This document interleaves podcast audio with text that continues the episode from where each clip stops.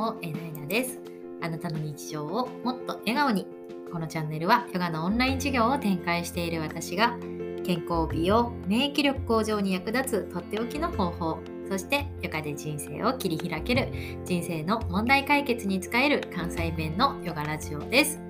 え今日のテーマはヨガ数比学って知ってますか？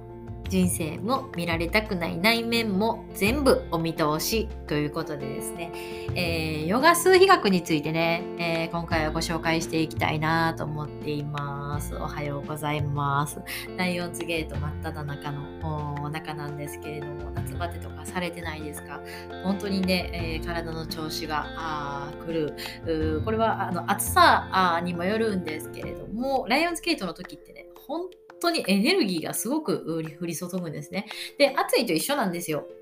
結局、その太陽の位置っていうのが地球にあのすごい近くなるんですね。で、えー、獅子座とかあのその並びが一直線になることで一番影響を受けやすい、えー、ゲートが開いているという時期、えー、ということでですね、えー、体調不良が出たりとかあとはね何か物が壊れたりっていうのは本当によく私の身の回りでも聞きますし、え、自分も実際、え壊れたりとかあるんでねもうそういう時は諦めるしかないですね。はい、ということで、えーそういったね、えエネルギー全体の話もあるんですけれども、とはいえとはいえね、え人間、人っていうのは自分の人生がどうなるのかっていうのがね、一番重大な関心事だったりしますよね。で、それにすごく役立つのがヨガ数比学です。で、このヨガ数比学っていうのは、あんまりまだ浸透していない数比術なんですね。よくね、数比数比っていうのは聞くんですけれども、この数比っていう一般的な数比っていうのは数比術のことで、一番多いのはカバラ式の数比術かなと思います。で、日本ではね、葉月光栄さんっていう方が、葉月式っていうのでね、えー、結構あの芸能人の方とか、あマスターナンバー、っていうのをねご紹介されているのが一番多いかなと思います。でそれよりももう少し複雑にしたのがこう名前が関わってくるやつがあヌメロロジーモダンヌメロロジーとかっていうふうに言います。でそっから先はね例えば生まれた場所とか生まれた時間とかねそういうのが影響してくるやつとかもあるんですけれども基本的にはカバラで大体その運命全体とかね、エネルギー全体というのはだいぶ見えてきますよね。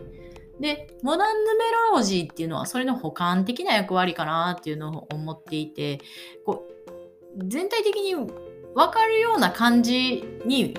あるんですけどもどっちか言ったらちょっと分かりにくくなっちゃうんですよね。それなんでかって言ったら結構表面的というかその人が亡くなった後とかにあこの人ってそういう人やったなっていう分かるっていうかね。他人から見た印象みたいなのが強いのかなっていうふうに私はあ見ています。で、そう、河原とモダンヌメロロジーの中で一番の違い、あ、これ究極的に違うなって思ったのは、河原の未来数とモダンヌメロロジーのdestiny number 役どころっていうのはあ実は違うんですね。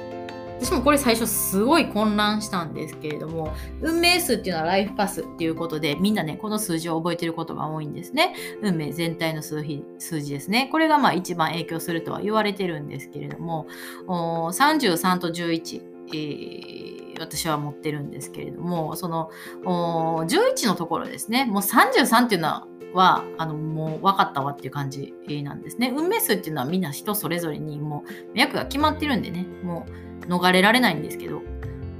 未来数とかっていうのはこう自分でコントロールできるところとかかなと思ってるんですね。運命っていうのは作用で何もできないけど宿命っていうのはそこに気づくまでに自分がどこまでそこをを真摯に追っていったかっていうところになるので結構重要かなと思って、えー、自分が11っていうふうに言われたけど結局この11は何なんやろうかなっていうふうに調べていった時にですねモダンヌメロロジーやったら名前が入ってくるんですね、えー、名前の母音子音が入ってくるんですけれども河原で言ったら生年月日だけなんですね。だからここがあ数字が全体に一致してるかどうかで、私はその人の人間性っていうのは大きく変わるなと思ってます。でこの modern numerology に、えー、ある destiny number あですね、えー、母音と子音を足したあところなんですけれどもこれがある人これが他の数字にある人っていうのはあまり深く考えないと思います。ごちゃごちゃ考えない。もう一貫してるっていう感じはあるんですけれどもここが他の数字とはちょっと違うとかここがマスターナンバーやったりしたらめちゃくちゃ複雑やなっていうふうに思いますね。うん。それ結構要注意かなと思います。はい。ということで、えー、一般的な数比術のね、ヨガ数比学の違いっていうところをちょっと今日しっかりね、ご紹介できたらなって思うんですけれども、ヨガ数比学っていうのはチャート図っていうのがあって、年齢ごとに出やすい、えー、数字の性質っていうのがわかります。で、その数字の並びを見てリーディングしていくんですね。だからそれぞれの数字の持ってる意味がどんなものなのかっていうのを理解しておかないといけないですしあとはねその数字の並びこれポジションっていうんですけれどもその並びとあとはチャート図全体でその多い数字少ない数字っていうのを見てねその人の魂レベルとかあ精神性っていうのを見ていく。で大体人っていうのは健在意識っていうのは自分が見たい現実を見せてるっていう可能性がすごく高いんですね。本当のところは潜在意識ですね。だから言葉で喋ってることを聞こうとしてもずれちゃってるっていう可能性が大なんですね。そういう場合はヨガ数比見た方が早いですね。はこの人ってそういうふうに考えてるねんなっていうのが、あの、数比見たら一発ですね。はい。ということでね、あの、エニアグラムとかもね、すごくいいんですけども、ストレングスファインダーとかね、ヨガ数比っていうのも結構そのね、嘘偽りない生年月日だけでわかるので、あの、嘘偽りないっていうのがね、すごく使いやすいなっていうふうに思います。で先日にねこのヨガ数比の正式な講座っていうのも受けてき、えー、ましてですね、えちょっとずつねこの数比学っていうのは統計でこれから地球が今アセンションしてますからアセンションっていうのは次元上昇なんですけれどももっともっとね全く今の人からは想像できないような精神世界に入っていきますからそういうのにねヨガ数比学っていうのは非常に役立つと思っています。あのすぐにね自分の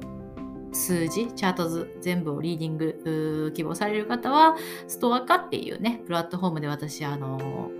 リーディングの方させてもらっているのでもしね興味あったらそこからねお申し込みいただければと思います。はい今日も最後まで聞いてくださってありがとうございます。面白かったり、ためになる話があったら、いいねや反応よろしくお願いします。YouTube ではヨガの効果、ポーズを分かりやすく伝えていますので、ぜひそちらもチェックしてみてください。